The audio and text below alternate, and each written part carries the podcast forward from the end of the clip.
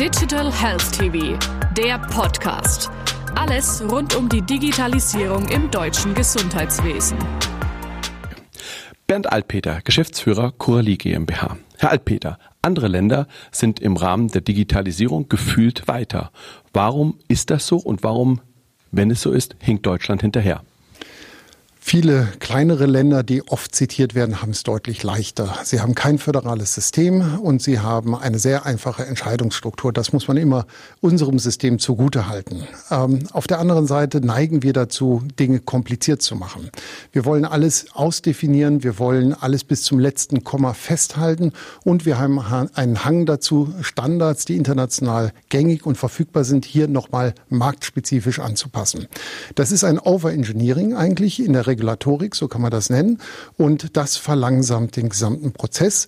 Und das Zweite ist, wir vertrauen nicht sehr stark in die Marktdynamik. Das heißt, wir wollen wirklich jedes Detail definieren und vorgeben. Und das ist eigentlich ein Prozess, der in sich schon sehr viel Zeit braucht. Digitalisierung ist ein sehr schnelles Thema und das kann man nicht allumfassend in Gesetzestexten einbetten. Das ist unsere größte Problematik. Was müssen wir jetzt bereits tun, um beispielsweise die Telemedizin auch nach der Covid-19-Krise dauerhaft zu implementieren? Können Sie uns hier vielleicht drei Maßnahmen benennen?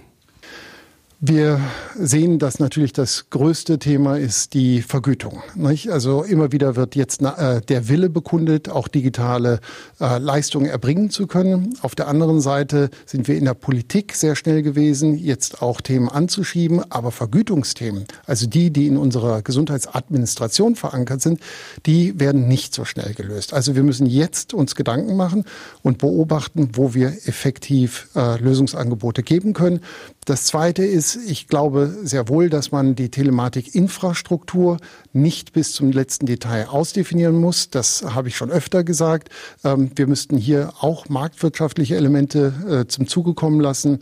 Ähm, ein dritter Punkt ist natürlich, äh, gerade kleine Unternehmen stehen im Wettbewerb zu den großen Kassen, die Eigeninitiativen bringen und dadurch natürlich einen Wettbewerbsvorteil haben. Sie entwickeln ihre eigenen Konzepte, sie bringen diese in den Markt und sie haben Zugang zu den Patienten. Da hat ein kleines Unternehmen keine Chance, gegen zu existieren. Wie gestaltet sich Digitalisierung aus Ihrer Sicht nach der Krise? Ich hoffe sehr, dass wir das Momentum mitnehmen können, denn letzten Endes haben wir einen großen Akzeptanzsprung gemacht ähm, in allen Dimensionen. Wir haben es bei den Patienten, bei den Ärzten und wir haben es in der Politik jetzt erlebt. Ähm, ich befürchte, dass wir, wenn wir zu lange warten, jetzt genau diese Zeit zu nutzen, die Maßnahmen einzuleiten, die wir gelernt haben aus der jetzigen Situation. Vergütung ist das meist strapazierte Stichwort. Dann könnten wir diese Chance ein wenig verschlafen. Aber ich bin guter Hoffnung, dass wir das Momentum mitnehmen. Für welche digitalen Anwendungen sehen Sie die größten Chancen? Wir haben eigentlich zwei Leistungsbereiche. Das eine sind die klassischen Substitutionsthemen eines Arztbesuches wie die Videosprechstunde, die wir jetzt äh, erlebt haben.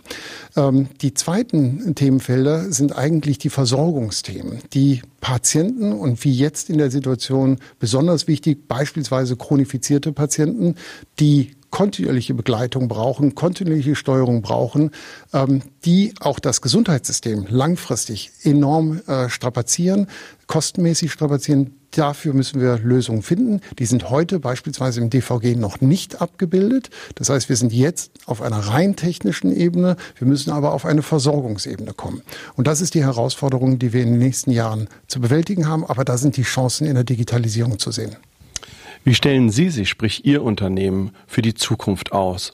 Wohl wissend, dass unser Gesundheitswesen ein schneller werdender Tanker ist, aber immer noch kein Schnellboot hier in puncto Digitalisierung und künstliche Intelligenz.